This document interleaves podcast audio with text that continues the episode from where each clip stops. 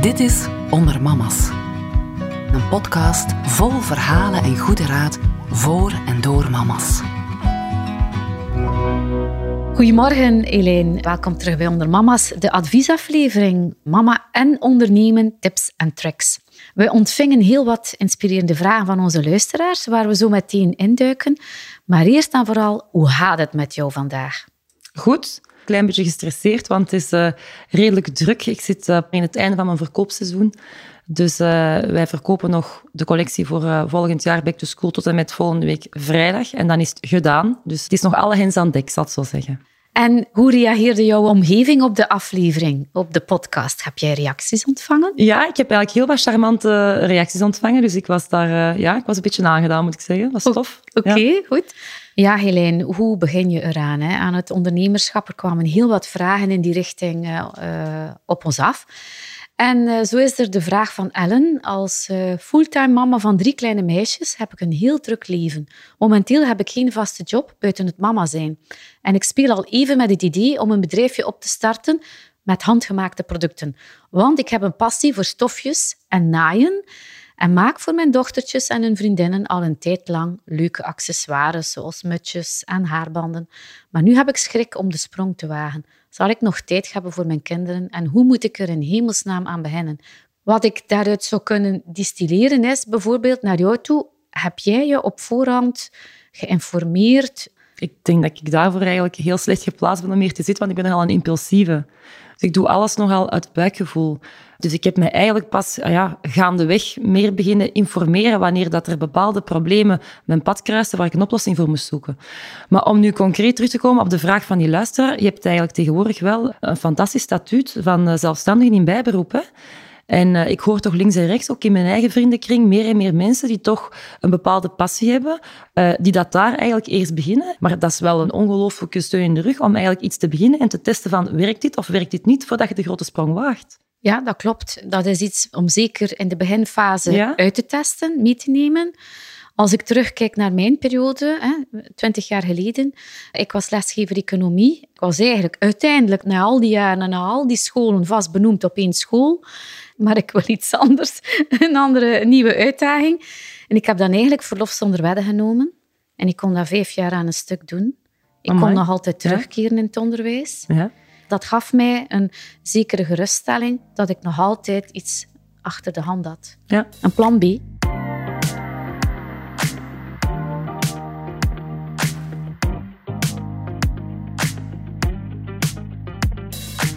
En is het niet zo, als mama ben je opnieuw gevormd en gekneed. Je bent niet dezelfde vrouw als daarvoor. En ik denk dat je als mama wel een aantal vaardigheden of skills ontwikkelt die juist wel heel interessant zijn om het ondernemerschap aan te durven gaan. Ja, ik ben rustiger geworden door de jaren. Ik ben rustiger geworden en ik denk ook deels minder impulsief en ik, ga, ik denk ook meer na over de zaken. En dat is ook omdat je een verantwoordelijkheid hebt. Hè? Je ja. bent niet alleen verantwoordelijk voor jezelf, maar je bent ook verantwoordelijk voor je kinderen, voor je gezin. Ja. En dat is ook een belangrijke, denk ik. Ik ga niet meer zo roekeloos zijn als vroeger.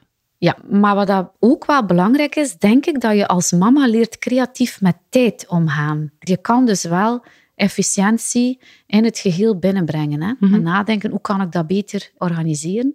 In mijn geval, maar ik denk ook in jou, tegenslagen kunnen incasseren, zakelijk. Maar je put wel energie uit de tegenslagen. Als je uit een dal kunt kruipen, heb je daar als, uh, zeker als ondernemende mama wel een, een, voordeel bij. Dat is om het in de woorden van Johan Cruijff te zeggen, elk nadeel heeft zijn voordeel. Hè? Maar dat ja. is ook zo. Hè? Je kunt eigenlijk elke tegenslag ombuigen in, in iets positiefs. Mentale gezondheid is ook zeer belangrijk. Maar je moet ervoor zorgen, gaandeweg, dat je achter jezelf staat, dat je met jezelf kan leven, dat je gelooft in jezelf, met hetgeen wat je allemaal hebt gerealiseerd. En dat je zegt, kijk, dat ben ik. En ik ga mezelf niet verloochenen. Ik ga dat hier en weten allemaal goed doen. En ik ga aandacht hebben voor mijn omgeving. Maar als ik dat niet doe, dan ben ik niet de persoon die ik wil worden. Nee, maar dat is ook... Dat is ja. ook ik heb dat altijd gezegd. Uh, er is niks zo vermoeiend dan vermoeiende relaties. En dat is... Eigenlijk spreekt dat zowel in je privésfeer als uh, op het werk. Hè? Je moet eigenlijk inderdaad je omringen door mensen die inderdaad in je geloven. En, en zowel op het werk, ik heb een team rond mij van mensen die echt met hart en ziel komen werken, die dat graag doen. Dat is leuk, dat is positieve sfeer. En in je privéleven probeer ik eigenlijk hetzelfde te doen, om mij te omringen. We hebben heel veel vrienden, maar door plezantigheid als je samenkomt, is om je te ontspannen. Een van mijn tips is sowieso, laat je omringen door positieve mensen. Wie dat je tegenkomt en waar dat je veel te veel tijd en negatieve energie in steekt, die moet je eigenlijk langs de kant schuiven. Ja, loslaten ik denk wel dat mama's een streepje voor hebben hè, in dit verhaal hier, omdat ze uiteindelijk toch wel wat al geleerd hebben, al een keer een duw hebben gekregen sowieso. Het loopt niet allemaal van een lijn dakje en bij de ene gaat het al wat moeizamer dan de andere, maar laat u daar niet door intimideren. Het kan juist een kracht zijn die ontwikkelt om ondernemerschap eigenlijk aan te gaan. Hè. Ja, en altijd in jezelf geloven. Hè? Ja, absoluut. Een belangrijk luik ook in het ondernemerschap en mama zijn is het vangnet. Hè. Dus een vraag van Evie. Dag Helene en Sonja, ik ben mama van een zoontje Lennart en sinds enkele maanden maak ik in mijn vrije tijd juwelen en verkoop ik die via social media. Dit loopt vlot en ik zou dit graag verder uitbouwen. Mijn man en mijn ouders heb ik nog niet kunnen overtuigen, omdat ik momenteel ook een mooie en drukke job heb als makelaar en daarnaast ook veel huishoudelijke taken op mij neem. Hoe kan ik hen overtuigen en ervoor zorgen dat ik meer steun krijg? Misschien eventjes nagaan, Elijn. Kreeg jij steun van je familie toen je gestart bent? ik heb dat vorige keer een beetje verteld, dat ik met mijn zus een uh, merk in, in, accessoires was begonnen. Dat was al heel snel merkbaar dat we daar niet echt heel wel gesteld van gingen worden, zal ik maar zeggen. Uh, maar dus voor een lang verhaal kort te maken, mijn papa had eigenlijk veel meer verwacht van mij. En ik moest dan op dat moment maar zelf verzinnen wat ik er voor de rest nog van ging maken. Dus op dat moment heb ik eigenlijk heel veel steun gehad van mijn man.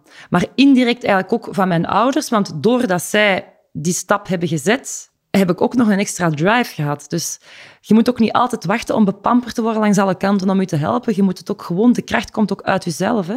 Klopt. Zij hebben die een duw gegeven aan jou en zegt, trek nu een keer je plan, toon een keer wat dat je kunt. Wat dat je als je alles beter kunt, dan moet je maar laten zien dat je het zo goed kunt. Voilà, kijk, je hebt dat ook waargemaakt. Hè?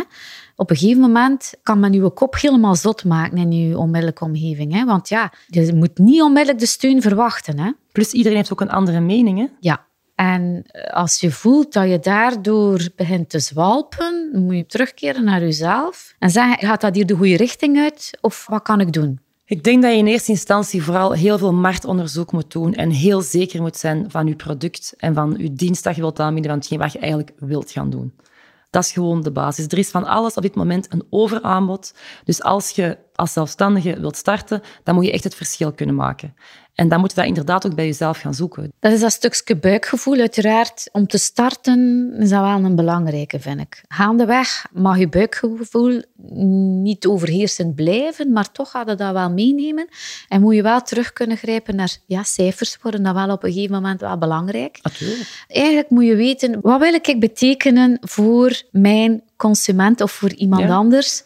He, want juweeltjes, ja, er zijn heel veel juweeltjes. Wat voor juweeltjes zijn dat? Waarin maak je het verschil? Ja. Ga je in kwaliteit het verschil maken? Ga je in marketing het verschil maken? In welke prijs? Wie zijn je concurrenten? Het is toch wel belangrijk, we hebben het er ook over gehad vorige keer, denk ik, zo een SWOT-analyse. Dat is iets heel onnozel, hè, maar dat is eigenlijk iets heel nuttig en iets heel krachtig. Ja, dus eens in kaart brengen wat dat uw sterktes zijn, uw zwaktes, bedreigingen, mhm. opportuniteiten. Ja. En dan zeg je, oké, het zwaarste dan, hè, het zwaarste kwadrant, wat dat al negatief is, daar moet je eigenlijk je strategie op uitbouwen. En dat je daar kunt op inspelen. En dan je zegt, ik heb daar een antwoord op. Daar ga ik het verschil mee maken. Hoe ziet jouw vangnet er nu uit, uh, Elijn? Voor de kinderen, voor het huishouden? Ik heb een madameke dat al zeer lang bij ons werkt. Ik noem die altijd de house manager. Dus uh, die zorgt er eigenlijk voor dat mijn huis niet ontploft is en dat er uh, een organisatie en structuur in zit. Dus wat dat betreft moet ik er eigenlijk zeer weinig mee van aantrekken. In alles focus ik op mijn uh, sterke kanten. Ik poets niet graag. Dus ik heb daar iemand voor die dus uh, poetst. Ik uh, was en strijk niet graag, dus ik heb ook iemand dat dat doet. Maar ik kook heel graag. Dus ik probeer dan ook elke avond of elke middag probeer ik ook zelf te koken. Dat is ook ergens therapeutisch. Ik heb ook een gezin dat daarvan geniet. Dus eigenlijk dankbare eters aan tafel. Dus dat is wel leuk. Dus eigenlijk de huishoudelijke kant is op uh, dat vlak georganiseerd. Ik heb dan ook een... Ehm, paar jaar een nanny gehad. Ik heb zelfs een nanny gehad. Klinkt heel, heel sexy, uh, om voor de kinderen te zorgen. Uh, maar het probleem is, ja, ik heb dat ook in de vorige aflevering uitgelegd, ik heb een heel toffe zoon, maar een met toch wel een beetje een handleiding bij. Dus allee, de nanny slash manny heeft dat ook nooit niet lang uitgezongen. allee, ik pak dat nu zelf terug ter harte. Uh, en, dus, maar dat, dat lukt eigenlijk allemaal redelijk goed hoor. Okay. Het is eigenlijk één keer per jaar gewoon een planning maken van wie moet wanneer, op welke sport zijn. En, en dan lukt dat eigenlijk wel. Heel de dag gaan er op mijn telefoon wekkers af. en mijn kinderen weten dat ook. Vooral is deze wekker, mama. Ze gaan dat wel zeggen dat ik of jou moet wegbrengen of dat ik naar daar moet. Of, uh... Ik ben al blij dat je hem nu hebt afgezet. ja. wekker.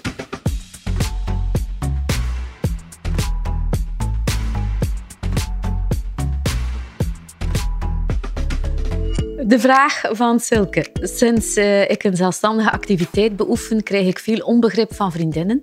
Die vinden dat ik te veel hooi op mijn vork neem als mama en geen aandacht genoeg geef aan mijn kinderen. Hoe ga ik om met die negatieve reacties? Ja, kreeg jij soms negatieve reacties of heb je die ooit gekregen en hoe ga je daarmee om? Ja, want mensen hebben echt ook een perceptie van mij. Mensen die echt iemand niet privé kennen tussen vier muren, die enkel eigenlijk zien zo de carrièrevrouw en, en die, de vrouw die veel in het buitenland zit en die veel uh, weg is. Mensen maken daar soms ook een beetje hun eigen verhaal van, maar daar moet je sterk genoeg voor zijn en je moet je eigen waarheden kennen en dat moet je volgens mij gewoon niet aantrekken. Ja. De mensen die mij echt ter harte liggen, die kennen mij zeer goed en die weten dat ik dat wel heel goed doe met mijn kinderen en daar veel tijd voor uittrek. Dus Uiteindelijk kunnen we dat niet, nee, niet aantrekken. Moet u niet aantrekken. Een vraag van uh, Lien. Hey, blijkbaar een, uh, een, vraag voor mijzelf. Hallo Sonja, ik heb een vraag specifiek voor jou. Ik las in je boek Onder Mama's dat jij zelf ook een heel ondernemende mama bent. Puur uit nieuwsgierigheid. Hoe hield jij alle bordjes in de lucht? Dat is een moeilijke vraag.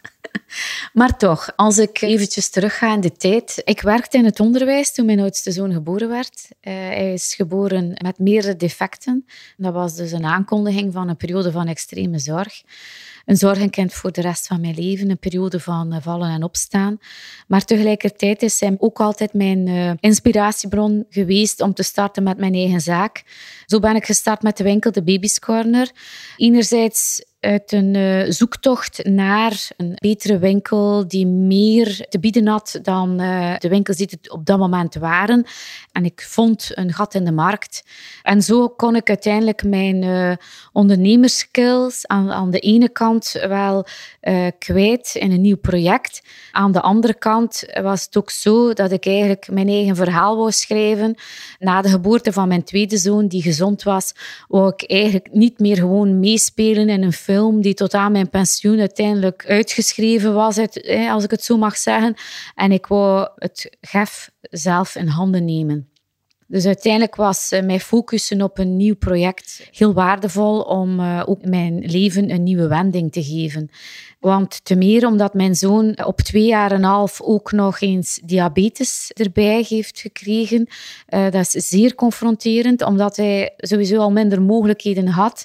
Was dit een extra duwtje naar omlaag, omdat mijn kind eigenlijk nu op geen enkel moment nog zonder mezelf zou kunnen.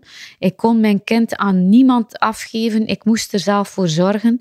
Maar dit was een zeer beklemmend gevoel. En ik moest een uitlaatklep hebben en ik heb die gevonden om uh, door te ondernemen. Dus ja, ik heb uh, na vier jaar wel mijn uh, positivisme terug herwonnen, want ik ben eigenlijk een heel optimistisch mens, maar het was toch wel gedurende vier jaar heel zwaar.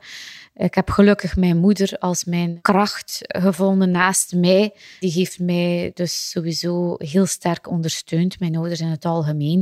Ik laat het zo stellen dat mijn ouders best in de onmiddellijke buurt van mijzelf woonden, dat we best tezamen het huishouden van beide gezinnen organiseerden. En zo is het gevoel van uh, het belang van de klam, van het onvoorwaardelijk dingen doen voor elkaar, is dat bij mij heel sterk aanwezig gedurende de rest van mijn leven. Dat is iets wat ik wil meegeven aan mijn eigen kinderen. Dus laten we zeggen dat mijn kinderen daar ook de zalvende hand en de zorgende handen hebben gevonden bij hun grootouders. Dus ja, ik blijf positief en ik denk dat het ook een heel positief verhaal is voor elk gezinslid.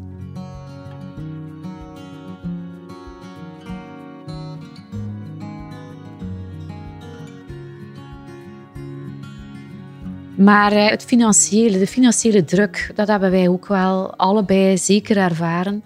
Er liep een anonieme vraag binnen Ik ben een alleenstaande mama met een dochter van tien en ik heb de ambitie om een kapperszaak te openen. Mijn financiële buffer is niet zo groot, dus ik heb wel schrik voor als het mis zou gaan.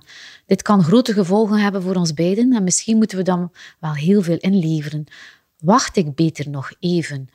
Ja, hoe zit dat met uh, een financieel plan maken, uh, de financiële druk gedurende bepaalde periodes die er toch wel op je afkomen? Hè? Zeker tijdens de startersfase, maar dan achteraf ook nog wel een keer. Hè? Ja, ze zeggen toch dat je de eerste drie jaar verlies maakt en dat je vanaf het derde jaar zogezegd break-even draait.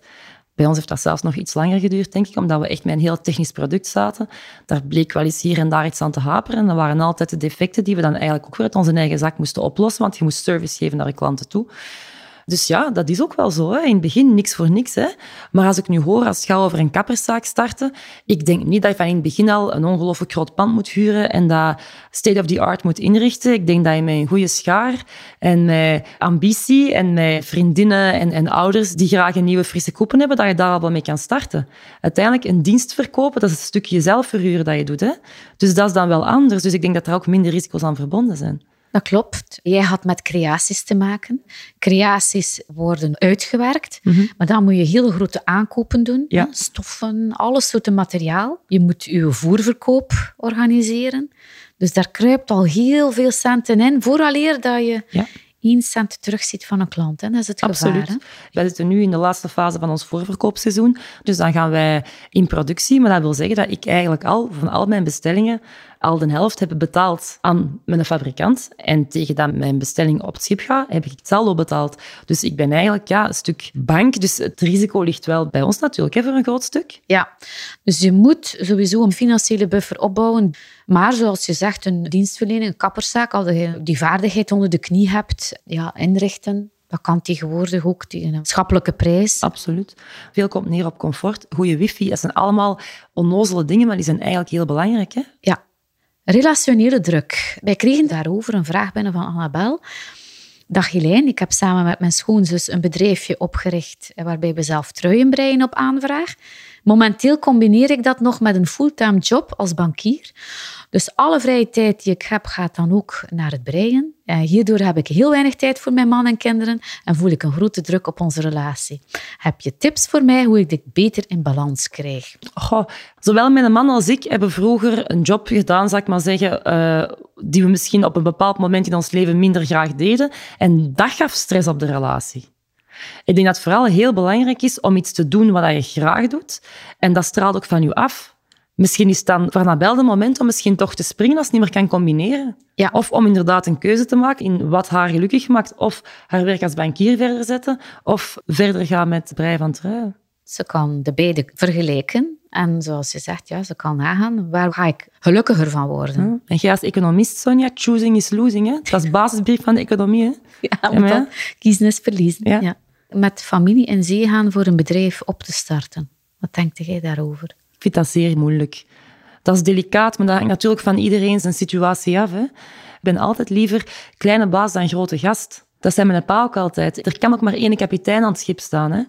Dus ja, dat is moeilijk. Ik denk dat dat heel belangrijk is om daarin zeer goede afspraken te maken. Want je weet nooit hè, wat de toekomst brengen zal of wat er kan gebeuren.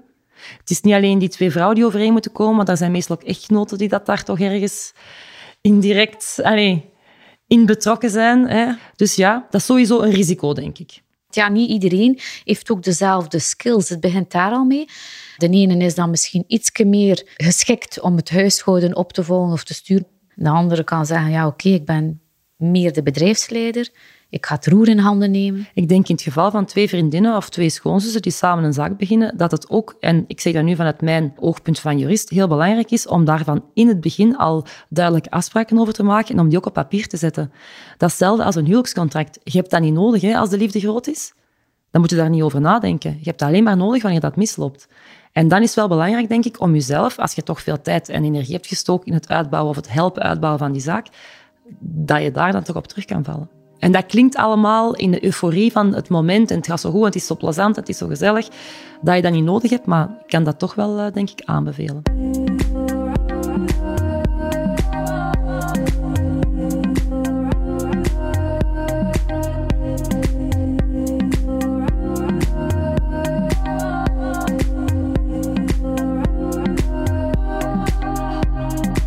Gezin. Een vraag van Maaike. Ikzelf wil niet meteen iets zelfstandigs ondernemen, maar heb wel een functie die veel verantwoordelijkheid en inzet vraagt. Op dit moment hebben we nog geen kinderen, maar ergens begint dit toch te kriebelen. Mijn job en kinderen schrikt me nu wat af. Valt dit te combineren? Elaine, wat denk jij daarover? Goh, ik denk dat dat inderdaad iets is dat je heel goed moet afwegen. Hè? Eén kind vond ik eigenlijk niks. Dat ging er één en trek mee door. Twee kinderen, dat was dan wel ineens veel meer, vond ik zelf. Uiteindelijk gezien zijn de eerste jaren die moeilijk zijn, omdat dat ook heel veel op de mama terugvalt, om inderdaad te organiseren, om daarin uw ritme te vinden. Dus die roze wolk, ik geloof daar persoonlijk niet in. Maar ik vind wel zo, als ze wat groter zijn, geeft dat ook wel meerwaarde aan je leven en geeft dat ook wel kracht en zo. Dus dat, uh, elk nadeel heeft zijn voordeel en omgekeerd ook. Hè. Ik kan eigenlijk al terugkeren naar de expertise en ervaringen die we opgedaan hebben met ondermama's. In de podcast Onder Mama's, aflevering 1 en 2 met Anne-Katrien. Eh, hoe vind ik een gezonde balans tussen mijn gezin en carrière? Maaike, daar luister je best uh, zeker naar. Lees ook de show notes op de website uh, www.ondermamas.be. Want wij hebben in het kader van deze podcast de work-life balance uitgebreid besproken. Ook in mijn boek Onder Mama's kan je vooraf of terwijl dat je denkt aan kinderen tips en tricks lezen. En als het dan zover is, dat je zwanger bent of er is een kind op komst, dan krijg je in mijn boek nog meer tips en tricks van hoe ga ik uh, om met mijn relaties, sociale contacten, werksfeer, hoe zorg ik voor mezelf, organisatie en structuur. Het keert altijd maar terug. Maar het komt allemaal altijd op hetzelfde neer. Uh, je moet wel een bepaalde flow vooraf hebben doorlopen, nagedacht hebben over dingen. Uh, ik heb hier nog een vraag liggen uh, van Kim. momenteel ben ik veel gelukkiger als zelfstandige, zegt Kim, dan toen ik nog bediende was. Nu krijg ik van mijn kinderen de laatste tijd wel de opmerking dat mama toch wel heel veel werkt en geen tijd meer heeft om met hen te spelen. En dat komt vooral omdat mijn werk thuis niet stopt en ik vaak s'avonds nog verder werk. Hoe krijg jij of wij hè, dit voor elkaar? Hoe stel je je grenzen? Moet je altijd bereikbaar zijn als ondernemer, 24 op 24? Kan je nog tijd vinden voor het gezin? Hoe zie jij dat, Helene? Uh, ik werk niet tussen zes en half negen. Dan ben ik inderdaad bezig met mijn eten te maken, met huiswerk bezig te zijn, links of rechts van mij. Soms vragen ze ook of dat ik met hun samen naar, eh, naar de film wil kijken en daar gewoon naast gaan liggen, maar dat is ook al gezellig. Um, dus als ze mij dan bellen, ik ga afnemen, dan gewoon zeggen van kijk, sorry, ik ben nu even bezig met mijn kinderen, ik ga je terugbellen. Ja. En vanaf 8 uur of 8 uur 30 ligt mijn jongste zoon in bed, dan gaat de computer terug open. Ja. Dat is ook niet nodig. Hè? Allee, ik, ik moet zelf ook een keer recupereren. Soms van uw zaken aan de kant te leggen, kom ook tot nieuwe inzichten. Hè? Als ik hier met een pot aan het horen ben, stopt mijn brein niet met nadenken. Hè? Maar kan ik wel eens een keer alles laten bezinken? En nee. op die paar uur gaat het niet komen, denk ik dan? Nee. Sommige mensen, en ik vind dat zoiets heel Vlaams, die denken constant van je moet werken en vroeten en ik moet, ik moet 24 op 24 daarmee bezig zijn. Weet je, daar is één woord voor en dat is efficiëntie. Ik denk dat dat gewoon ook fout is en dat je daar niet schuldig over moet voelen. Van oei, oei, ik heb nu vandaag niet zoveel uur gewerkt. Nee, je moet denken, wat heb ik op die paar uur gedaan? Wat heb ik gerealiseerd? En wat brengt mij dat op? Ja, Jij komt uh, ook uit een zelfstandig nest, Elaine, maar jouw moeder was wel thuis om voor jou en je zus te zorgen. Dat is wel een beetje de vraag van Linda hier. Mijn ouders zijn allebei zelfstandig, architect, dus ik weet wat het is om als kind mijn ouders niet veel te zien. Nu wil mijn man graag van job veranderen naar een functie als eh, vertegenwoordiger, uh, meer onderweg zijn, business trips naar het buitenland. Ik zie dit niet helemaal zitten en ik ben bang dat mijn kinderen hetzelfde zullen meemaken als ik vroeger en dat ze hun papa veel zullen moeten missen. Hoe organiseer jij jouw gezin? Want uh, je hebt ook wel business trips die jaarlijks op programma staan. Hoe zie jij dit? Ik denk niet dat dat echt gevolgen gaat hebben voor die kinderen, dat de man meer in het buitenland zit. Ik denk dat je dat als mama zelf wel kan opvangen, maar dat dat vooral belangrijk is als koppel om daarin overeen te komen. Hè. Ja. Uh, wat dat betreft mijn organisatie, ik ben vooral sterk in uh, disorganisatie. Dus dat is nogal chaotisch dat dat soms verloopt. Zoals ik zei, heb ik vroeger altijd ja, uh, nanny gehad die voor de kinderen zorgde. Maar momenteel heb ik niemand meer. Ik probeer dan ook deels terug te vallen op mijn schoonouders, maar die zijn ook van zekere leeftijd. Dus eigenlijk is dat ook niet meer echt allee, verantwoord om die mensen dat aan te doen, want dat is ook zwaar. Hè? Nu zit uh, mijn oudste zoon op internaat. Dat is natuurlijk al op dat vlak al verlicht dat wel zeer ja. veel. De tijden zijn ook deels veranderd. Hè? Ik vond dat fantastisch vroeger, dat mijn mama thuis was en dat wij thuis werden opgevangen. Maar aan de andere kant, tegenwoordig zijn er heel veel uh, tweeverdieners een crèche vroeger. Ik ben daar nooit naartoe geweest, maar mijn kinderen zijn daar ook niet slechter van geworden. Mijn jongste zoon zit in een naschoolse opvang tot zes uur. En ik kom die soms een keer om vijf uur al. Die zegt, mama, wat doe jij hier? Ik ben hier nog volop aan het spelen. Kom binnen een uur eens terug. dus ik voel me daar ook helemaal niet schuldig over. Want mijn kinderen hebben het ook gewoon goed. Die vinden dat ook gewoon tof. Die vinden dat leuk. Ja.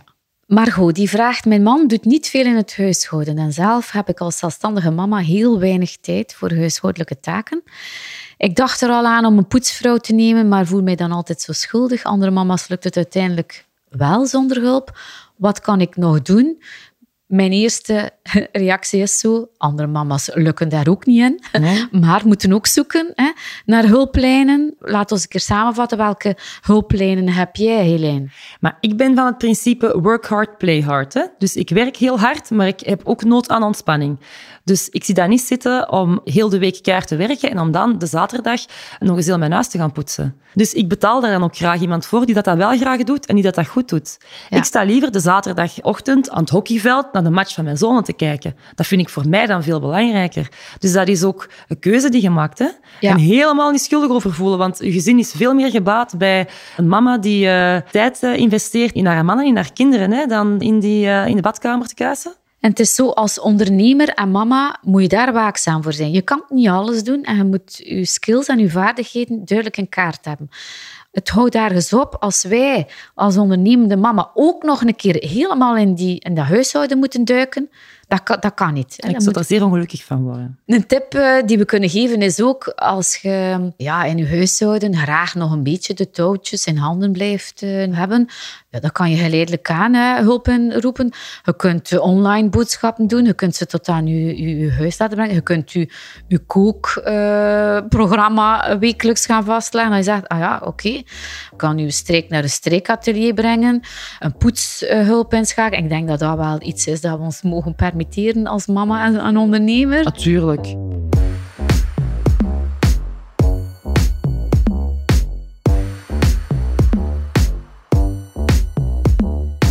kom ook nog graag een keer terug op de leuze die op jouw kot hing. It ain't over until it's over. Uh, blijven vechten tot de laatste snik en nooit opgeven. Uh, jou houdt een tip voor anderen. Hè. En uh, Pieter, dus is een mannelijke luisteraar, die zegt... Een aantal jaar geleden is de horeca van mij en mijn vrouw failliet gegaan. We hebben daar echt onder geleden als gezin. Nu zijn we hier uiteindelijk financieel en emotioneel van hersteld en zouden we graag iets nieuws opstarten.